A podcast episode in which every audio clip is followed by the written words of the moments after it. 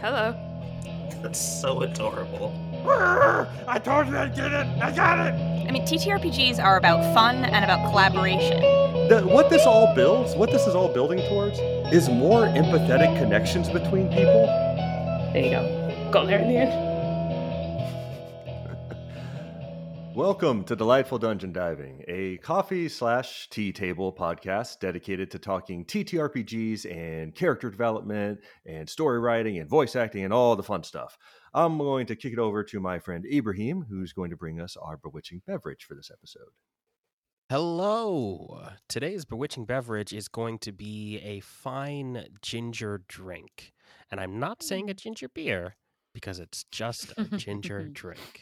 Uh, I had, a couple minutes ago, a uh, Prince of Peace uh, ginger crystal beverage. It's very strong, nice. It burns very nicely, and it's delightful.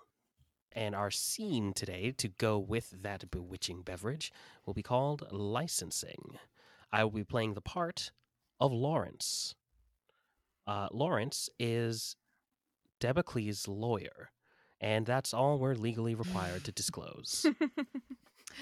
Hi, uh, I am playing Hoyt.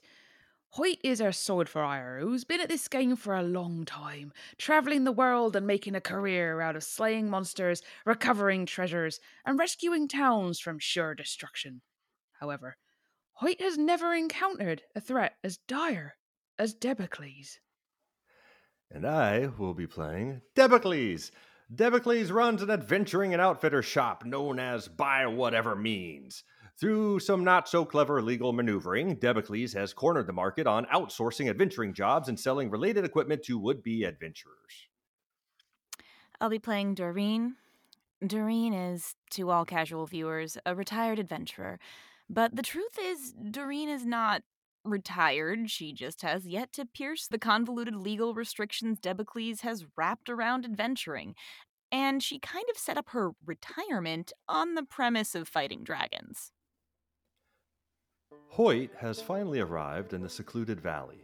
This strange town, ringed by monster-filled mountains, has remained oddly isolated from the rest of the world. But Hoyt figures that's a good thing for them. It must be an adventurer's market. When asked where they could find commissions for monster slaying, the townsfolk sheepishly pointed them to this storefront, By Whatever Means. Hoyt is about to face the cruelest foe of their life. Hello there! Is this where one can find adventuring commissions? Flee this place, young hero. Whoa. I didn't see you there, ma'am. Are you all right? The floor doesn't seem to be a comfy place for sleeping. It's as good as any place for my old bones. What's the difference? The floor, the belly of a beast, a grave. There's no difference. All hope leads to ruin. All adventures end here. Oh, okay. Is there a reason you're in a full plate of armor? Um... Excuse me, uh, is anyone here? I, I believe this lady needs some help. Can we call her family for her, or...? Please, please pay her no mind. Doreen is here of her own free will and refuses to leave. Good gravy, man. How long have you been standing there? Uh, apologies. I tend to blend in with the woodwork when I am at my post. Pun not intended. Do you own this place, or...? I am Mister Debacles' legal representation. Oh, please do not touch or assist Doreen, or we will be forced to seek legal recourse. Legal recourse? What are you talking about? There's an old woman, oh, I'm sorry, ma'am, elderly woman, on the floor of your shop. Uh, again, Doreen is here of her own volition and refuses to leave. Uh, however, the issue of liability in this instance is dense, and you could be held responsible for damage. I'm not going to damage her. I'm going to help her. Damage to the shop. What kind of a place is this? Why, hello, adventurer! Welcome to By Whatever Means, the sole adventuring and outfitters authority in the valley. We have many postings available, no shortage of monster bounties to be fulfilled. Uh, yeah, okay. I heard something about an ancient blue dragon up in the... Oh, um, uh, best to stick to generalized terms before we sign any contracts, uh, correct, Lawrence? That is advisable. Right. So there was talk of an oversized lizard in your mountains that needs slaying? Uh, slaying is a copyrighted term. Okay. A lizard that needs killing. Ooh, we, we don't want the word killing associated with the brand. What brand? Uh, destroyed would be acceptable, although I might need to check here. Forget the dragon. Uh, lizard. Whatever. I know there's a myth around these parts of a beholder's lair. How about I go after that? Gotta be full of treasure and weapons from other adventurers. All the adventurers are gone. They've moved on to find other paths, other worlds beyond. Uh, beyond is copyrighted. Ugh. Now, when you say beholder, surely you mean as in the action, to behold a lair? What? No.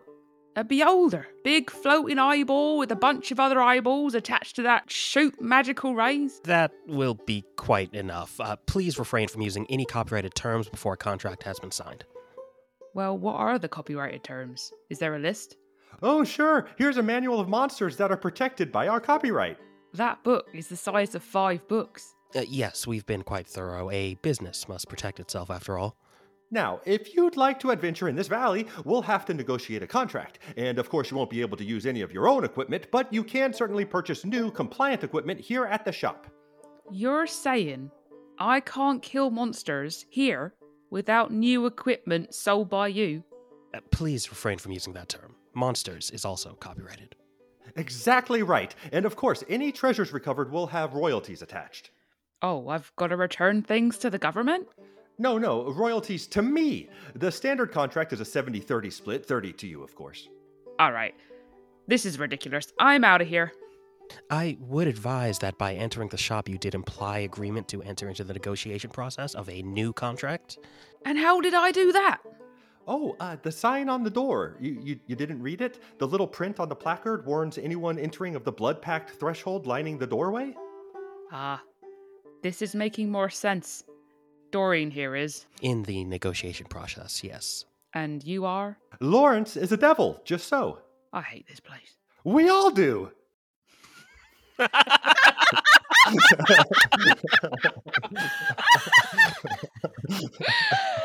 Oh my goodness. Well done. That was a damn good scene. Yeah. Bravo. Brilliant Bravo. Satire. Yeah, very, very good. Uh... Incredible. All right. And for the, for the record, um... folks, um, our, our dear Nick here actually writes our scenes for us, and bravo. Mm-hmm. Incredible. I try. Very, very good. Uh, God, I want to play a legal so, devil uh... so much now. yes, yes, yes, yes. Oh, man.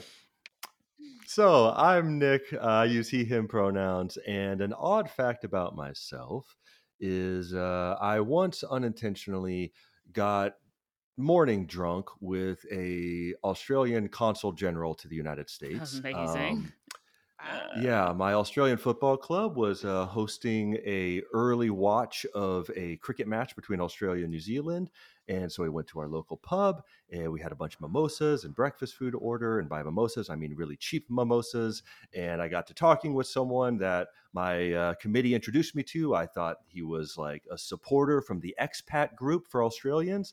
Uh, no, he was a pretty big wig in Australian politics, and I got him super drunk on mimosas. And uh, he got me ranting about uh, education and politics, and we are very much politically opposed. So oh. It was a good time. Oh, good thing you had some mimosas. Then, uh, and I, you know what? They're not going to listen to this. Uh, that that fellow was uh, Peter McGarren, and uh, not Benson Solo, who is an amazing consul general and really cool guy. All right. Okay. So that's that's one listener. We can go ahead and just cross off the list. I, I that's like all right. That I, don't, just... I don't think he needs to be one of ours. Right. Right. No, I appreciate that. Lord. We'll just we'll call out people by name who cannot and will not listen. Hello, uh, my name is Ibrahim. That's the name I call myself. I use he, him pronouns. Uh, an odd fact about me is that uh, I never remember to make odd facts. No, um, an odd fact about me is that I have lived in four countries. Oh, cool. Oh, wow. Ooh. Wow. Not I, not like a ridiculous amount, but I've lived in uh, the United States, uh, Germany, Morocco, and Canada. Although I, I don't know if that counts. It's kind of just North United States. I mean, Canada is. Oh wow, you're about country. To just alienate an entire city of Canada. Oh, Canada. Oh. Maybe even an entire country. Right. Uh, let me let me say. Um, uh, Quebec is bad. And I think that'll mm. endear me to the rest of the Canadian public. Fair there enough. You go. Okay. Yeah. Right. I got we're, it. We're cutting Reeled off a little Beautiful. portion to save the rest. Beautiful city. That's awesome. Um, in any case, I'm Hannah, she, her pronouns, and I don't think I've used this fun fact yet. Um, I share a birthday with George Takei. fifty years oh. separate, of course. Um, but uh, yes, that is one of my celebrity birthday buddies, I guess you could say. And uh, I I did make that comment to him when I met him at a convention once and got a photo with him. Nice. Um, yep. Very cool. Yeah. Awesome. That was good. Nice. Um, hello. Uh, my name is Emily Graymore, and my pronouns are she, her. My fun fact, um, I think I'm going to be inspired by Ibrahim's. Uh, I'm currently in the process of moving to the U S uh, from the U K. Woo-hoo. I'm currently in Florida. Woo-hoo. Um, and for the first time, I'm recording this in daylight with the others instead of in the middle of the night, which is fantastic. Um, uh, and so far, it's been two weeks, and it's been interesting. mm.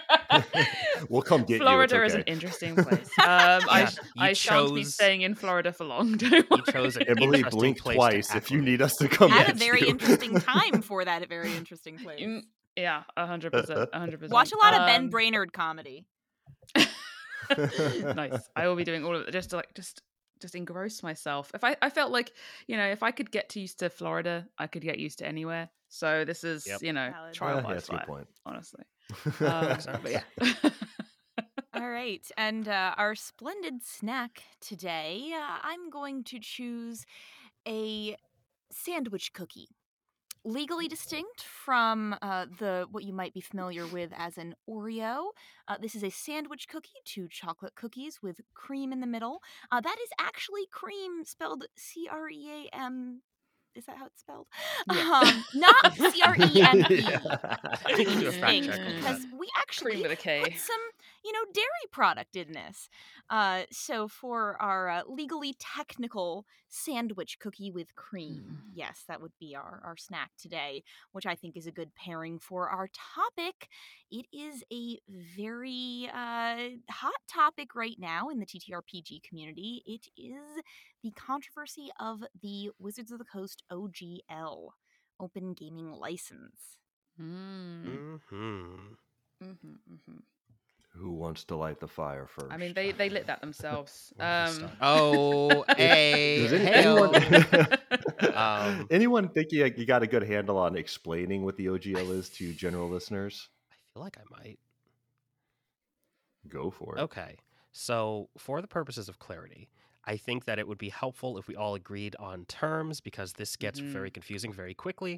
Yeah. I would...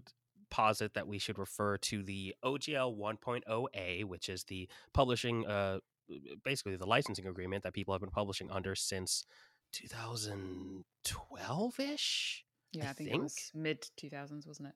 Yeah, or maybe. Uh, I mean, since uh, since fifth edition came out, um, I think we can just refer to that as the O G L one and mm-hmm. the new one as the O G L two, because uh, Wizards has also changed their name and their like branding around it, and they are calling it O G L two now.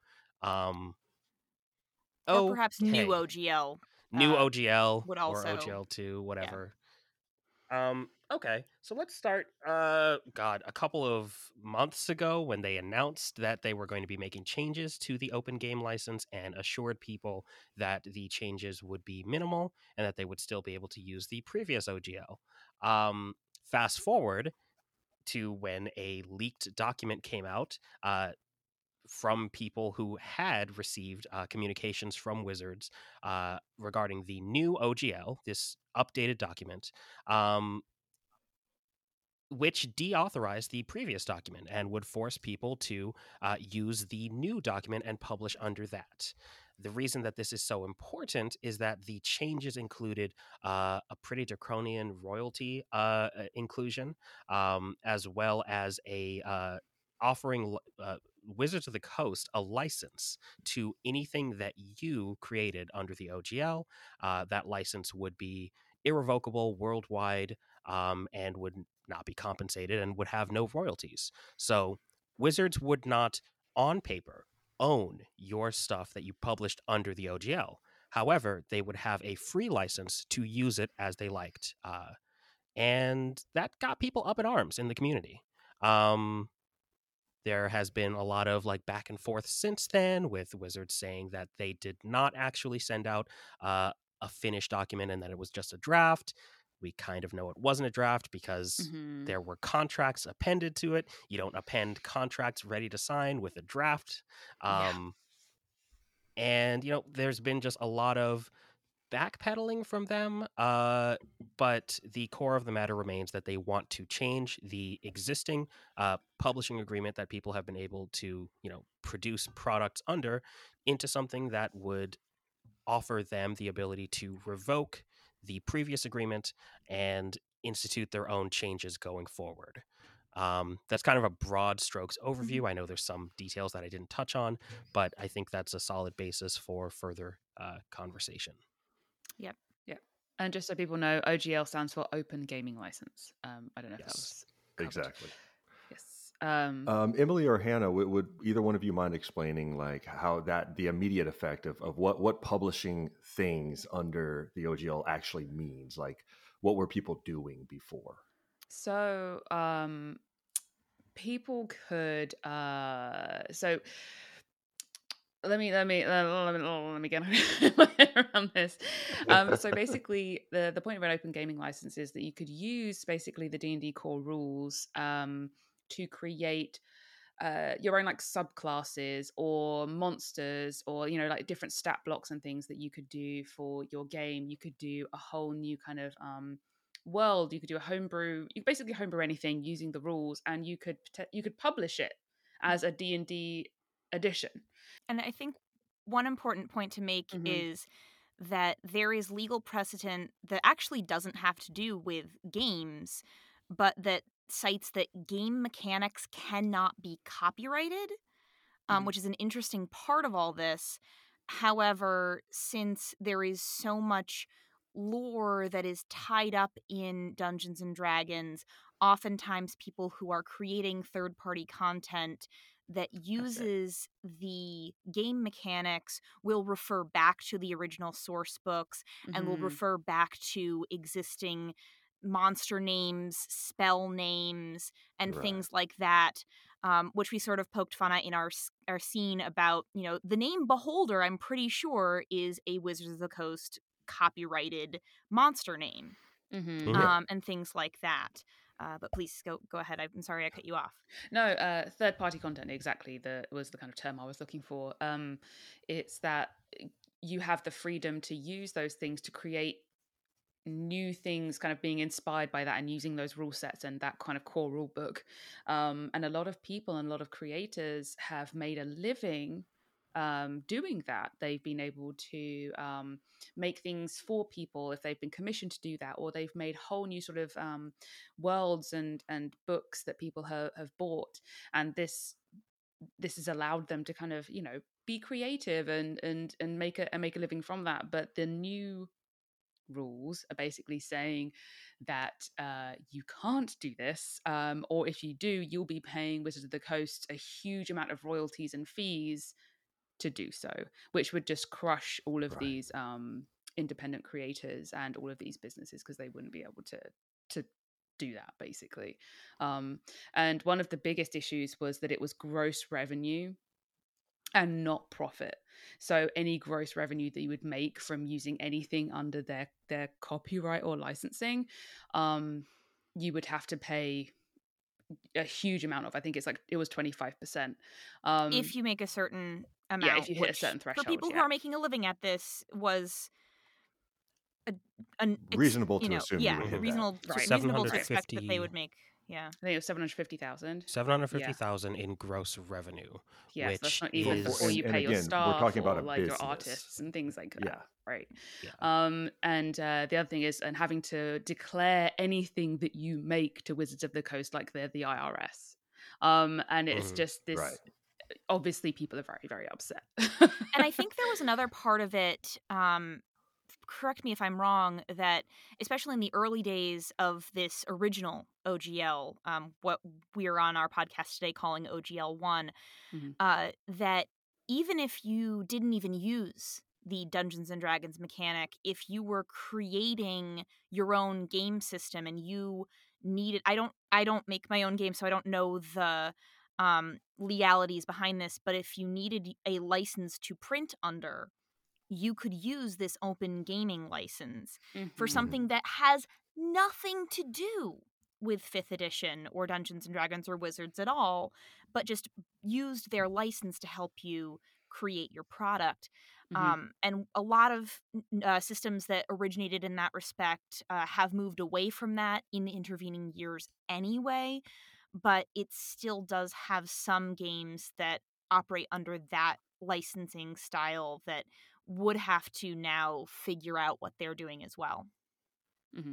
Mm. Right. And I think to, and I, and I really don't want to come off as uh, disingenuous here at all. I think to, to really boil it down to the broader public who might, who might be trying to get their heads around this, it's as if what's been going on for decades is you could write your own fan fiction. Mm-hmm. And then if you wanted to, you could sell it. Yeah. And you could make a book and you could build out a whole series of books, a whole world, and that would spin off of a big famous property. Because that famous property, while it is a household name, it wasn't, you know, a huge megalith that was making a whole lot of money for all that time. It, you know, this was to, yeah, let's let people do this. And that kind of makes our game bigger. And, and it, it will bring did. more That's people the thing. into it. It's part of the reason why yeah, fifth edition became so popular. I do want to clarify, though, um, in, in, the, in liking it to fan fiction, Um, there were in the original O G L still things that you couldn't make money on. Like you couldn't right.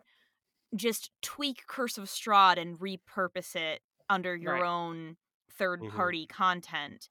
Um, anything right, right. that was a pre-written adventure you couldn't rehash. Um, but again, you were free to use spell names, monster names, directly refer back to the original rules and things mm. like that.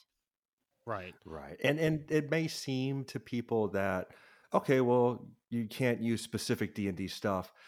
There are some very recognizable monsters, like like for instance with dragons in Dungeons and Dragons, uh, the way you would describe a a red dragon or a white dragon that's very using frost powers, like stuff does start to seep into the more general mm-hmm. ideas that people would have. And so there is a little bit of that, you know, Disney coming in and being like, hey, your character kind of looks like Mickey Mouse. We right, can't have that. Right. There is a little bit of that with all this, because too. Because it's been um, so long. It's not just long. some obscure creature. Yeah, because yeah. it's been so long that this open gaming license has existed and has allowed people to create homebrew and other third-party content around it.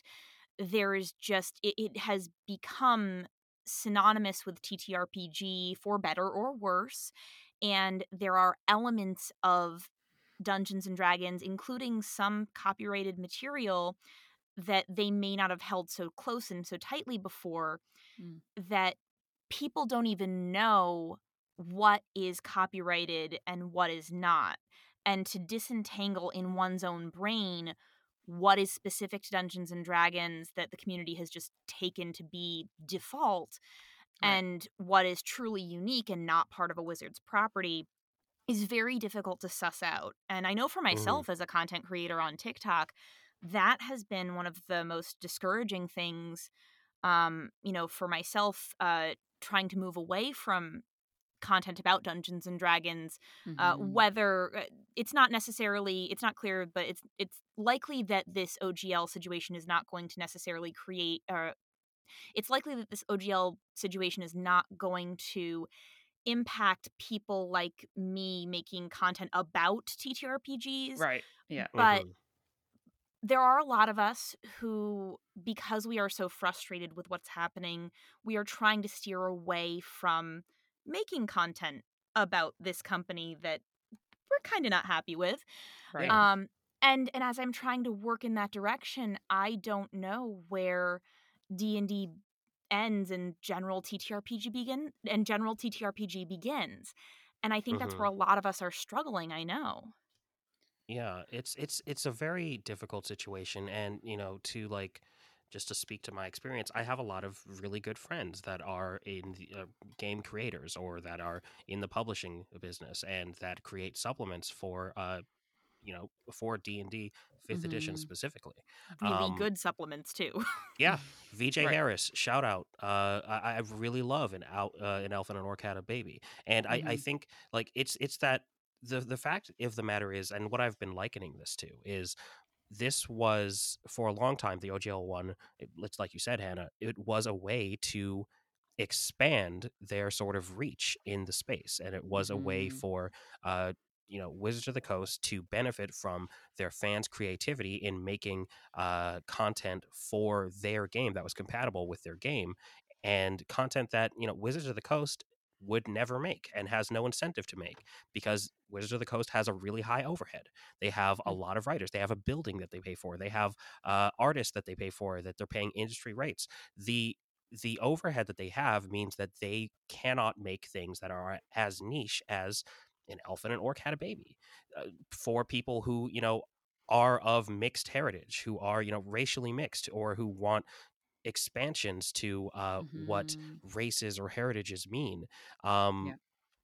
That is something that it would not really benefit them to do, but a fan could do it, and a fan could sell it. And this is affecting their ability to do that.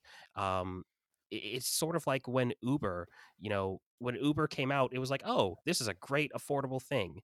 And then everyone got on using it, and some people became dependent on it to get places around their cities. And then the prices started to go up, and then it was no yeah. longer an option. And this feels like that. It's that it's the company that was like focused on expansion mm-hmm. and just getting as much reach as they could, deciding, oh, okay, now that we have a huge audience base, we have a huge like amount of users. Now let's make a profit. And right. one of the things that's been so great about D and D, because of that whole culture surrounding it, was it became more inclusive. Because mm-hmm. if you didn't quite see yourself in the existing content, you were free to work with your friends and create something that spoke to you. Mm-hmm. Um, I think one name that we haven't brought up yet that I think is very relevant to the discussion, though, of course, is Hasbro, the parent company yeah. of Wizards. Yeah. Um, and I also want to make a quick disclaimer. None of us are lawyers, and uh, we are doing our best to be familiar with what's going on. But there's a lot of gossip out there, and there's a lot of various interpretations of what's going on.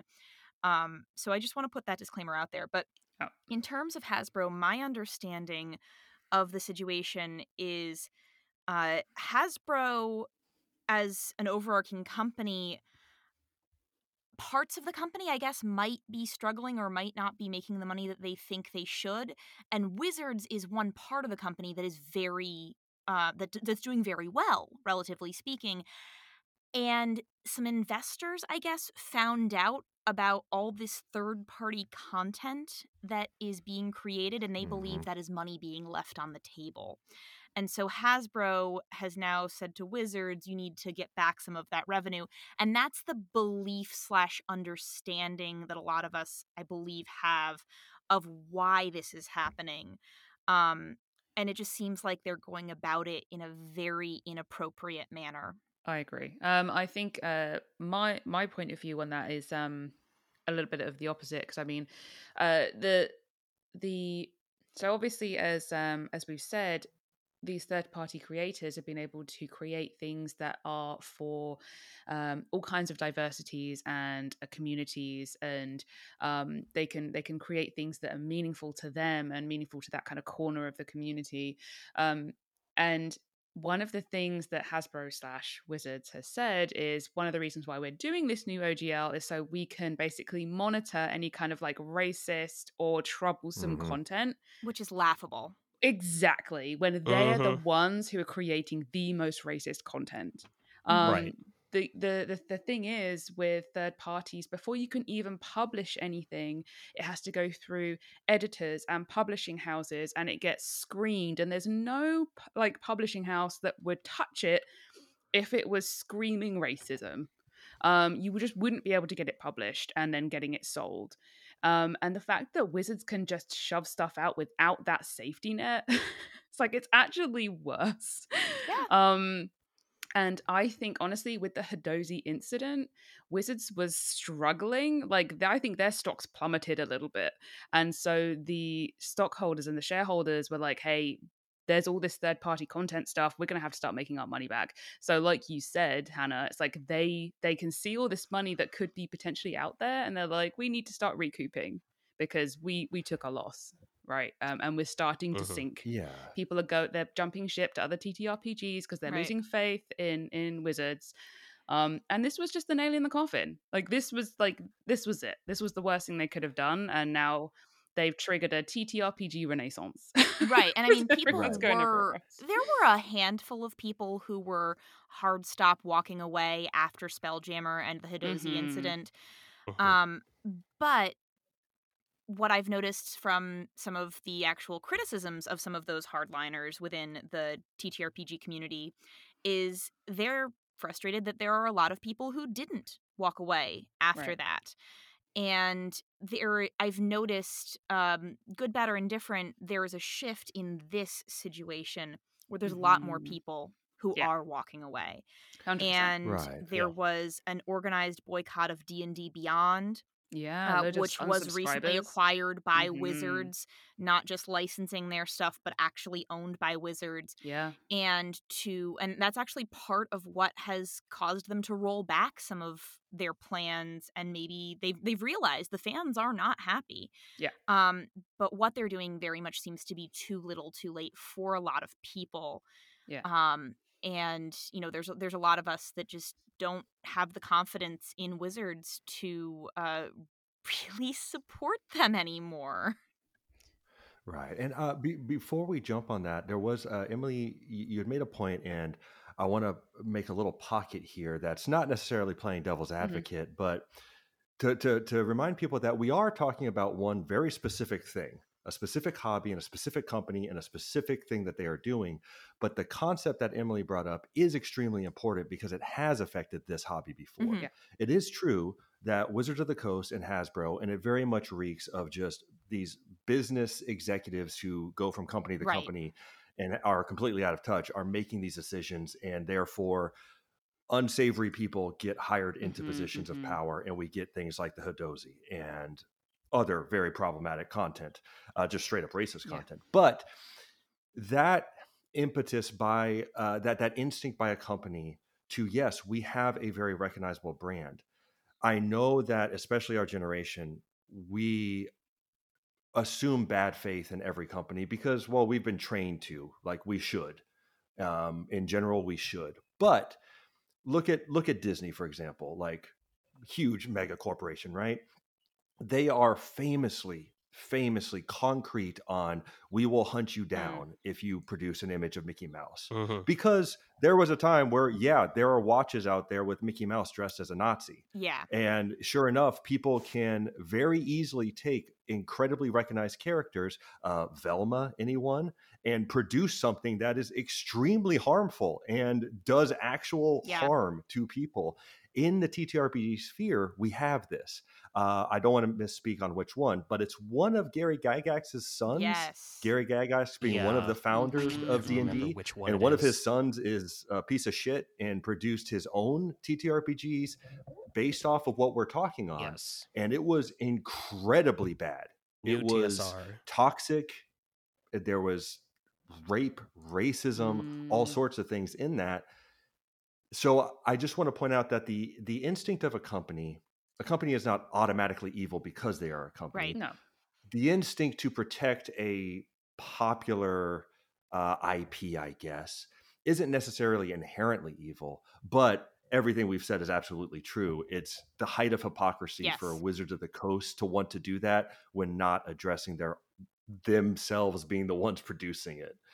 But there is a there is a reason behind that mentality. It's just that in this case, it doesn't really fly. Yeah, even in the parts of the new O G L that you can see where it's ch- tangentially related to a legitimate concern, like the oh, we just don't want ma- we want to make sure no one can make horrible content, or there are some interpretations of the bit of, you know, we can use anything without your permission. We can use your I P. Some say that's because, you know, they want to. There, there was a controversy within the T T R P G TikTok scene a while back of someone claimed that a big company had stolen their I P. Uh, you might remember Opal Gate. They who shall not be named. Um, yes, you know, yes she will not be named from the T T R P G community. Yeah. Um, and, and there's some reading of that portion that you can see an intention to, well, we don't want to come up with something independently and then have someone say, but I came up with that first, you owe me money. And while that is legitimate, the writing of it was such that it could very easily be abused by Wizards. Yeah, and and on that, uh, I remember, it's not so popular now, but Cracked dot com was a really popular uh, comedy and article site uh, the last ten years. And I remember listening to one of them on their podcast explaining, we love our our threads and forums that we've opened, but you have to understand that the minute any one of you gives us a premise for a skit or a joke, we immediately have to contact the lawyers yeah. every single time. Mm-hmm. And it was so that they, because, you know, laws like this generally are meant to support people on the good faith side of things. But, you know, yeah. with that comes a whole tangled knot of crap. So yeah, I can, I can kind of see that. It would be a legitimate concern, just not implemented right. at all well, and in a way that harmed a lot of yeah. people. Yeah. It's it's a situation where we have to sort of, or this is my opinion on this, I think that it's very reasonable to assume worst intent from a corporation who has shown you that repeatedly they do not have your best interest at heart. Mm-hmm. But it, I don't think it is a malicious thing. It is a thing of the company exists to serve the interest of the company. It exists to right. serve the interest mm-hmm. of the shareholders. So mm-hmm. if a thing is going to benefit the shareholders, they will do that thing. If a thing yeah, is going one hundred percent. To help the company, they'll do that thing. Mm-hmm. And in yeah. this case, you yeah. know, what they're doing is you know, access, trying to tap into this huge third-party space and sort of say that they never intended for this space to exist in the first place. Um, although mm-hmm. the fact of the matter is they did. The people who drafted the original O G L, the O G L one, have repeatedly said that this was the intent, this is working as intended, and we don't think this should be revoked. Um, and, you know, honestly, this is just really, um, it's led to a lot of uncertainty with third-party mm-hmm. publishers. There's uh, projects like Undying Corruption, which I believe we've talked about on the show before, mm-hmm. uh, the Korean uh, folklore-inspired story uh, uh, supplement. Yeah. Um, huge project, you know, uh, nearly a hundred thousand dollars raised on Kickstarter, I believe. Um, mm-hmm. it, it, really, this massively impressive project. Who uh, they are not out yet; they have not published the the final product yet, and there is now this uncertainty over whether or not they will be able to publish that final product, or what might change in the next couple of months. And there's, right. you know, yeah. all these huge projects because. There's not. This isn't a quick turnaround on publishing no. a, a, mul- a several hundred page supplement or adventure. This is a thing that it, it can be, you know, take. Co- uh, excuse me. This is a thing that can take place over years, mm. and now there's people who are in the middle of all of these creative endeavors that have no idea what the landscape is going to look like next year or in eighteen months.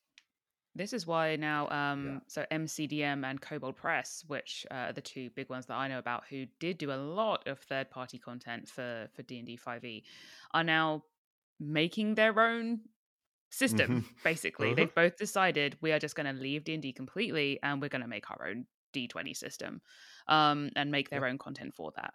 And I think, like I said before, you know, this has inadvertently caused people to now look to other T T R P Gs, and what D and D wanted to do, which was control the market, has just backfired. And now, yeah, you know, everyone's gonna be like, you know what, I'm gonna I'm gonna try something else. Uh, I'm gonna have a look at something else, and people are now thinking of creating their own things. And mm-hmm, it's mm-hmm. like I say, it's gonna spark a new renaissance in T T R P Gs, and I'm kind of excited for it, honestly.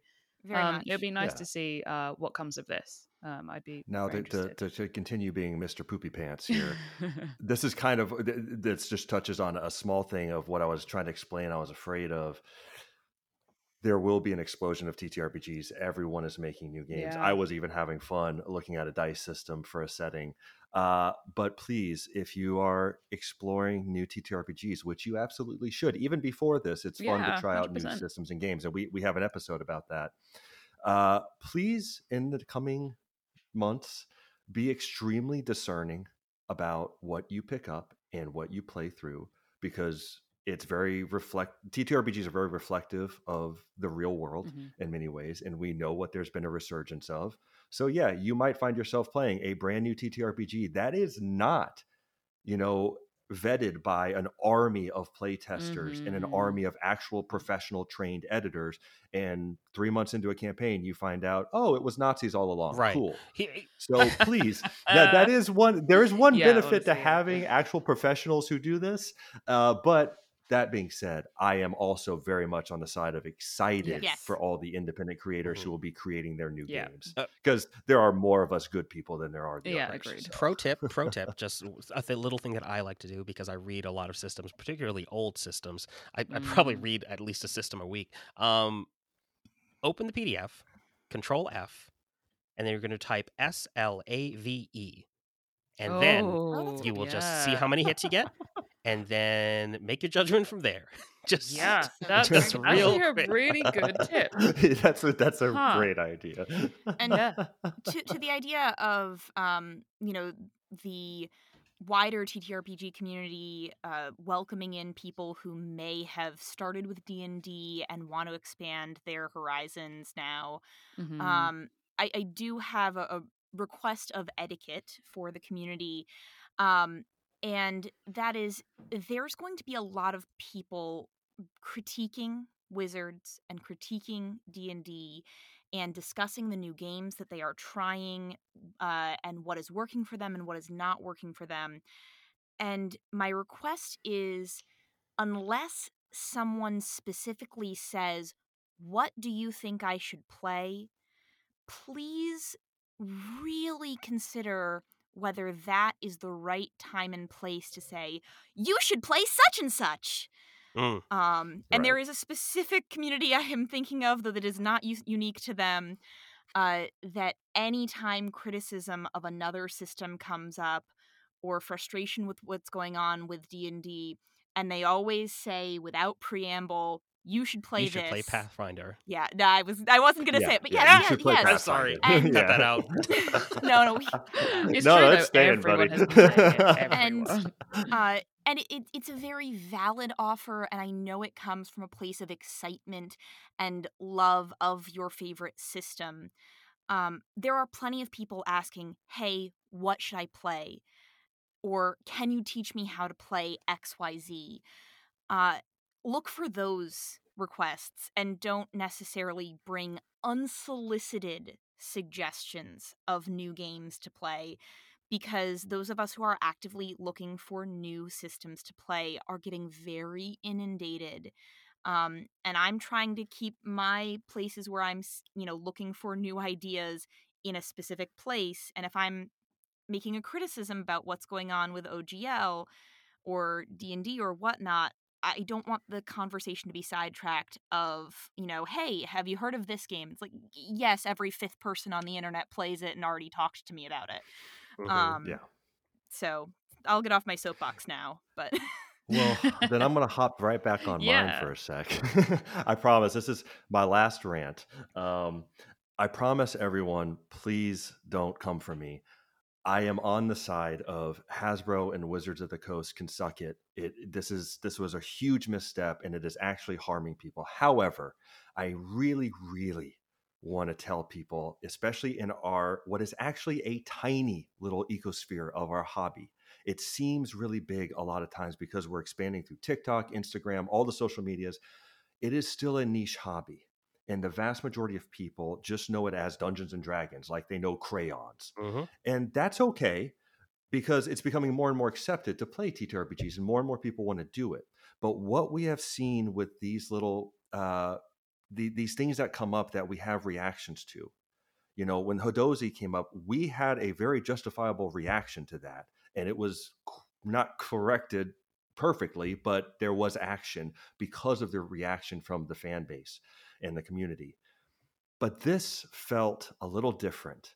This felt a lot like when A I art had its moment, and immediately, while everyone is slowly discovering this tool that seems to do kind of a cool thing and learning for themselves what the controversies were, we suddenly had a huge crowd of people screaming that you were a horrible person for using this and that you you personally were harming artists by using this tool. With, and that was in the span of three days. When mm-hmm. this hit, when this controversy with O G L, everyone who'd been waiting in the wings, sharpening their knives, were ready to demonize anyone who is playing Dungeons of Dragons, Dungeons and Dragons, and continuing to play.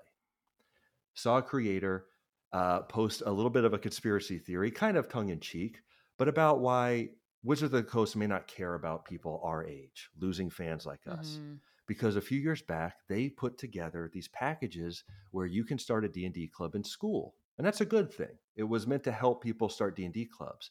The conspiracy theory going, well, maybe they're raising up a whole new generation of consumers and they don't need us anymore. Oh, D and D will silly. be the default. Oh, I didn't see that. Now, that that's a that's a goofy theory, right?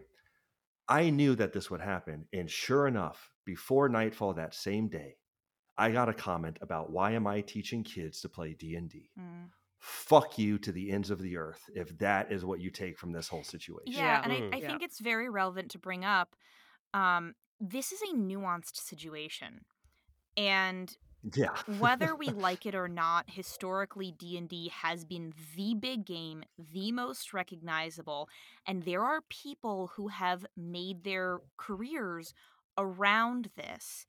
And it's not a light switch to be able to turn off that career and pivot. I have mm-hmm. friends who are professional D Ms that they, you know, it, the most lucrative place for them is to offer their GMing skills to people who want to play D and D. And right. D and D isn't even their favorite game. They don't really care for it at all. They're very critical of Wizards and D and D, but they mm. are small business owners, basically, and that is where they have found a way to make money. And they do not, they, I know these people are struggling emotionally right now in both fear for the future, dealing with the moral issues of it, and we don't need to be piling on people yeah. who have made a job out of something that is connected to D and D, because I promise you they are aware of the situation and they are trying to do their best to navigate it. And just because they can't turn off like a light switch their connection to D and D does not mean they are a morally bad person. Agreed. Mm-hmm. Um, if there is nothing wrong with D and D, the actual game, um, it's it, it's got a lot of. There's been so many years of like of things and creatures and places and and you know uh, it's just, why wouldn't you want to immerse yourself in in a very rich world like that? And it's, you know, there there are pros and cons with the actual kind of like mechanics and the systems, but it's it's a game at the end of the day. If you want to play a home game, it's D and D. Like, do it. No one's going to stop you, and I don't think you should ever be a person who says, how dare you play D and D anymore because of all these things. It's like it, it it's like um finding out like, like uh, Hasbro are the bad guys, right? Ultimately, mm-hmm. um I mean, Wizards of the Coast, they've done things that, you know, I won't criticize anyone for saying Wizards of the Coast are the bad guys, right? Uh but yeah. Hasbro do a ton of other games. Are you going to stop playing? Like, uh, I'm kind of trying to think what else they do. Um, like uh, Monopoly, Transformers. Transformers. You're gonna stop Battleship, playing with Transformers, right? Is that, right? Is that, they have Battleship. Yeah. Um, I think Battleships. Oh man, we're gonna get sued. Um, yeah. Oh, yeah. So all these games. These Lawrence, names. Lawrence. All right, cut out all those brand names. Um, so bleep and bleep. Are you gonna stop playing all of the other things that Hasbro has produced? Are you gonna stop, you know, buying the toys that Hasbro has produced? Um, you know, it's live and let live. Right, I think if you can support smaller com- like uh, creators and uh, communities, then do so with the A I art, especially as well. You know, if you have the ability and the time, and you can support these people, then please do. If you want to explore other games, then please do. But don't hate on people who just still want to play D and D. There's nothing wrong with it. Yeah, I really want to yeah. see us have as constructive a path forward as possible. Um, you know. There is definitely room for, and I encourage people to be involved in strate- so, so long as they are able to, strategic boycotts of D and D Beyond, for example, uh, or petitions, or calling Wizards of the Coast. There are resources mm-hmm. for all of that out there to lodge legitimate criticisms against Wizards for what they are doing. Yeah. Um, and I love, you know, like I said, you know, there's time and place, but I love the encouragement to other people to play different games. Mm-hmm. Um, you know, if you have a game that you play and you're a content creator on the internet, make a video about what your favorite game is, and this is why I play it, and this is why I think other people should try it out. Um, how can we be positive about this? In, you know, try to f- correct the problem, try to encourage Wizards to correct the problem without belittling the people who maybe aren't as far along in their journey as some of us are, um, or right. who, for their own reasons that they honestly don't owe you, might still be in one way, shape, or form using Dungeons and Dragons as their game of choice, whether mm. behind closed doors or otherwise.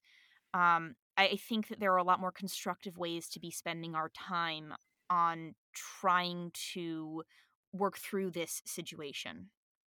Uh-huh. And what you said, the, it, it's so the situation is so very nuanced, and I think what really bit me about this was weaponized outrage yes. can be used to great effect. Yeah. You know, in this case, the idea of, hey, let's hit them where it hurts. If you can cancel your D and D Beyond subscription, mm-hmm. do it, and it worked. But sure enough, and I've learned this, I've learned this over the last ten years. There's always collateral yeah. damage. And sure enough, see a video from someone pointing out, hey, uh, I know that there are a lot of tools like D and D Beyond, but they're, they don't always work. They're not always reliable. Mm-hmm. Uh, they are not always made uh, solid away from things like spyware. Mm-hmm. And D and D Beyond had a lot of accessibility yes. for us, people who needed that accessibility, mm-hmm. who have trouble with the numbers, who had high visual ability uh, being used in D and D Beyond. And I thought, yeah, of course, there's a whole corner of people who just felt attacked personally and who needed that. Right. Not to mention, think about small hobby stores where, sure, they're going to hold a lot of other T T R P Gs and a lot of other tabletop games, but fiction-wise, Wizards of the Coast fiction based in D and D lore is huge. Mm. It's what I was surrounded by mm. for most of my childhood. The Dritz Do'Urden books by R A Salvatore, those wrote most of the lore for Dungeons and Dragons, and most of the readers of those books don't play Dungeons and Dragons. Yeah. So imagine the hobby stores where suddenly there's something you had no idea was happening, and there's a huge movement to boycott half the crap in your store. Right. There's always collateral damage, but Hannah, I, I, it's a good point. I think if any if any community could make these constructive steps forward, it would be us. Yeah, I mean, I th- just got to keep that in mind. To your point, there is absolute value toward weaponized outrage, but let's make sure that we have the correct target in mind, yeah, and that we are aware of that collateral damage, and that with the people on the periphery who aren't our target, we are patient and generous with them. And remember that Wizards is the B B E G here. Yeah. Right. Not any fans who happen to, you know, still be playing in whatever way, shape, or form. I yeah, think agreed. If I were to like sort of like give my th- final thoughts on where I'm at with this, I think just in general, yeah. it's important to keep everything in mind that we've said here.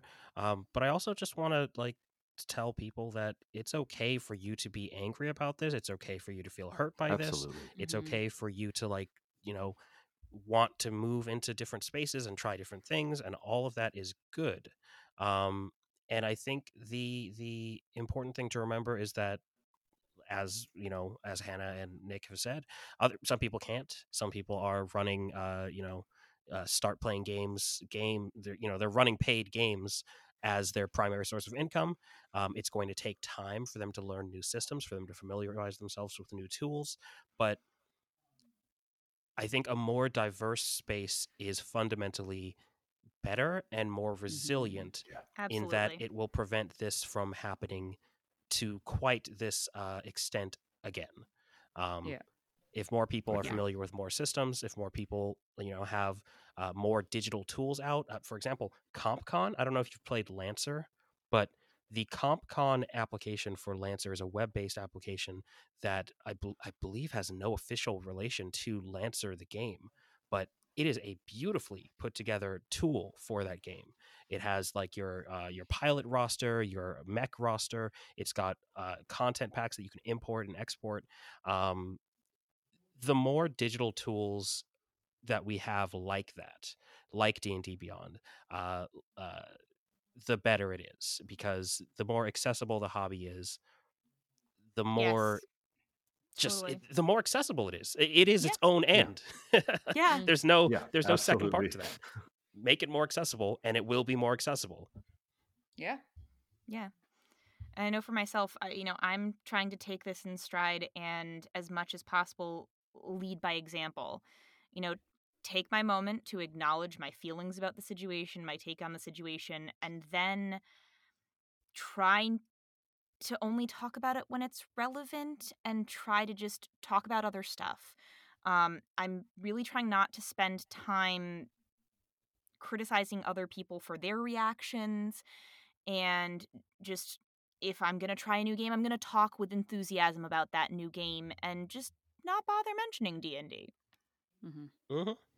Absolutely. I suppose for me, my final kind of um, takeaway is I see it a lot like... Um, I mean, at the moment, there are a lot of strikes going on around the world um, because people are upset about how they're being treated in various ways, uh, whether that's being how they're being paid or just workplace conditions, whatever.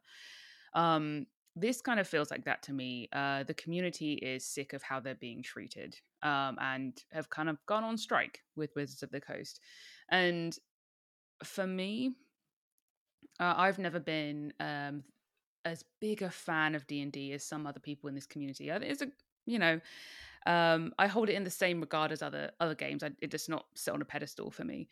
Um, so for me to see these people striking against them, it's like, I want to support them. You know, the best way to do that, you can send in, like Hannah said earlier, there's resources. You can send in letters, you can send in your complaints. Um, you can do what you want to be able to support those strikers and support the the community that the Hasbro or Wizards of the Coast have hurt. Um, and equally, if those people who are striking shouldn't get upset at those who who are just kind of want to stay out of it, right? They're just... You do your thing. I'm not trying to stop you from doing it. I'm just not going to be a part of it. Thank you very much. Um, and that's fine. I think just live, just, yeah, I support them. I think Wizards have overstepped and they've done some stupid stuff. And the, the there's going to be more. Who knows what the new changes are? There's another draft now that only came out about a day or so ago, and they backpedaled on a lo- load of things. Um, let's see if that sticks and what the new thing will finally be if it comes out and is finalized. Um, we might have another conversation about this in a couple of weeks' time. Who knows? But um, yeah, I think uh, I don't know. I, I just think it's uh, leveling the playing field, I suppose, for me. Oh yeah, yeah. I think that's oh, what it's doing absolutely. for me. um, I will uh, I will give up my final thoughts to just give us a fun, comprehensive list so that we do know that in this instance, uh, Hasbro is who we should all be throwing Molotovs hey. at. And uh, would would y'all like to hear a uh, a list of games produced by Hasbro? Yes. Go for Give it. Me. You're going to be surprised right. by a few of these. Sorry, Monopoly, Life, Operation, Battleship, Beyblades, Bop It, Risk, Candyland, Jenga, Trivial Pursuit, okay. Magic the Gathering, that and Dungeons it. and Magic Dragons. The I'm Gathering. And whether it. you think that yeah. that those are the biggest kind of uh, out of mainstream games, mm-hmm. no. Hasbro is one of those companies where independent game makers were very, very happy to, yes, we made the Hasbro money. Scythe, uh, House uh, Betrayal at House on the Hill oh, or House on Haunted yeah. Hill. Yep. Um, those games, all those kinds of games, it's kind of a Budweiser situation, mm-hmm. right? Hasbro it's owns everything. So yes, mm. we can be mad at them. Yes. Yeah. Uh, that was another thing I'd heard people getting, um, you know, stopping to buy M T G cards as well. Um, yes. In outrage. So, there yeah. might also be other reasons for that. Yeah. M T G yeah, is probably. in a very yeah. weird space right now. There's so many cards. We don't, I haven't we don't need to get into that. Cap- capitalism is always the enemy. Right. Yeah. Yes. It's always the bad guy. Well, if we are ready to close out this discussion, uh, mm-hmm. I had an idea of, of how to do that. Ooh. What is the non-D and D T T R P G that is new to you that you are most uh, most looking forward to trying out in the near future?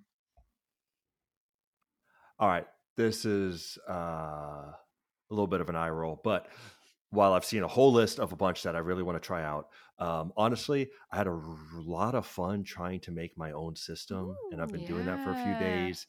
I have my own world now that sprung out of a novel. I'm still editing, but I thought, oh, I'm going to see how I could translate the way the magic system works in this world into dice. Yeah. And also, to me, the heart of T T R P Gs, one of the hearts is, is getting to roll dice. So it's kind of fun. And now that they're digital dice rollers, the amount of dice needed in a game doesn't really need to be an issue. Mm. So yeah, um, exploding dice is a really fun concept. Oh, yeah. yes.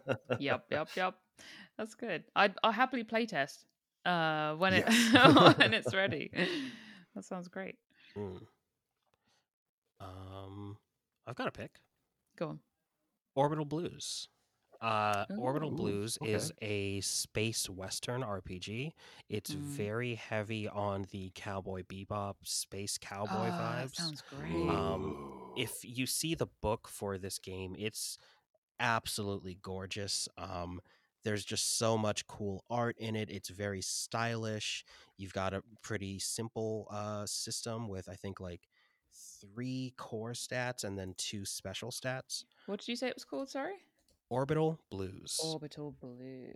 Sweet. It is okay. so cool. Like the book will like have frequent breaks. It's a very art heavy book. It will have frequent mm. breaks where it will have like on these two pages, we just have a bunch of like band posters and like mm-hmm. things that really like help set the scene. Um, nice. And like the core of the game is just like uh, you, you're a sad space cowboy and you're constantly broke. And, you know, you have all of this baggage that you're dealing with on your mission.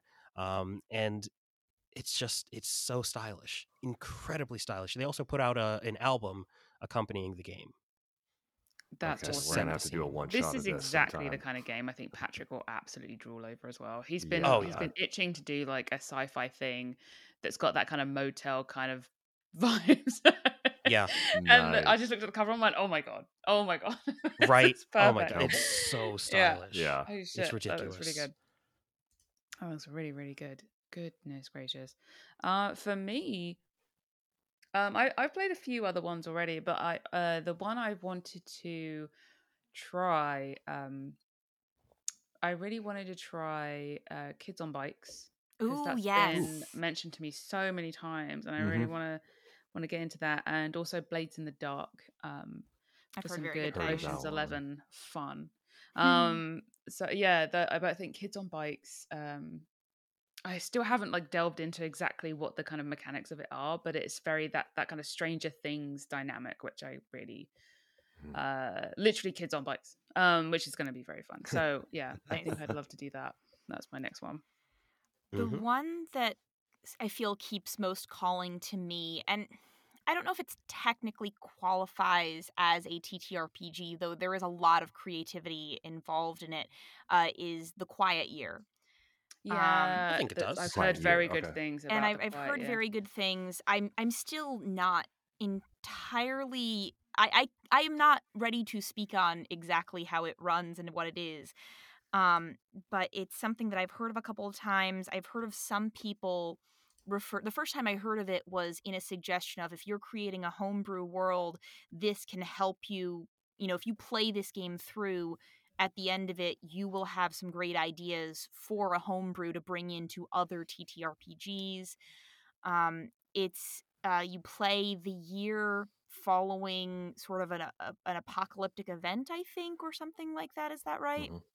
And how does society rebound from that? And you sort of create or recreate a society based on that, I believe. Correct me if I'm wrong. Um, it's I can't something remember about the apocalyptic lines. event, but I know you're building a community. Yeah. Um, I don't know the beginning of it. Yeah, you could be right. um, cool. And it just it keeps calling to me, and I, I almost bought it at a convention this past weekend, but I was not prepared to spend I, it, the amount of money that it cost, um, which is not a whole lot, but every many new T T R P Gs, not all of them, but some of them do have a little bit of a startup cost to them. I mean, when you've already got a hand, like arms full of T T R P Gs, and you, I don't quite right. have enough money for yeah, that for that fifth one. How many I have. yeah. Um. So uh that's fair, but but yeah, I definitely want to give that one a try among many many others. Mm-hmm. Yeah.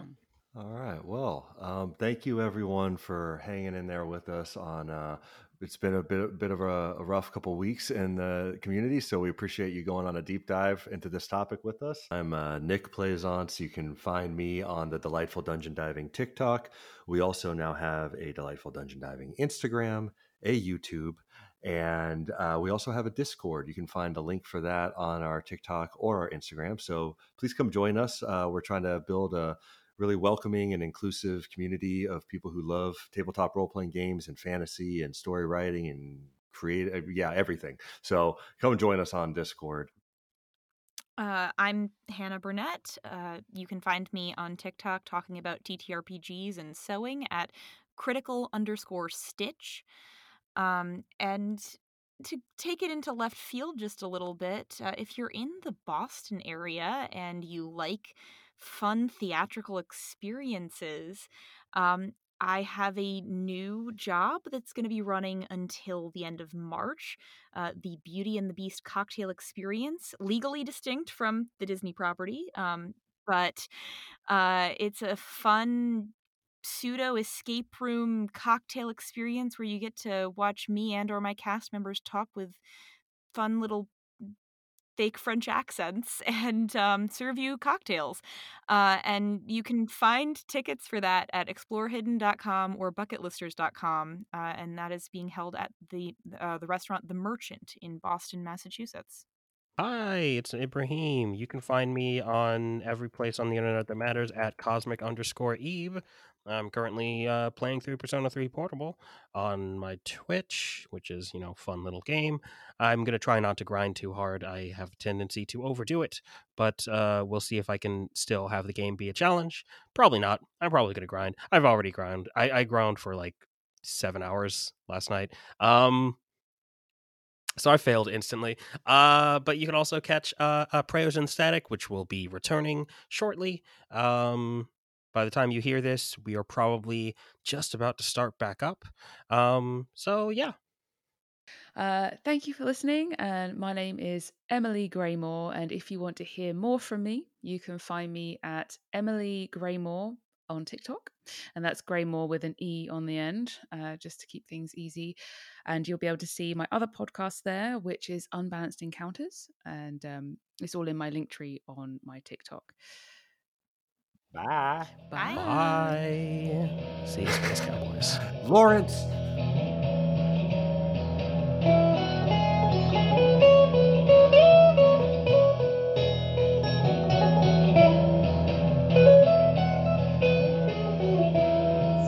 I'm fucking up for everyone here, so no one else has to.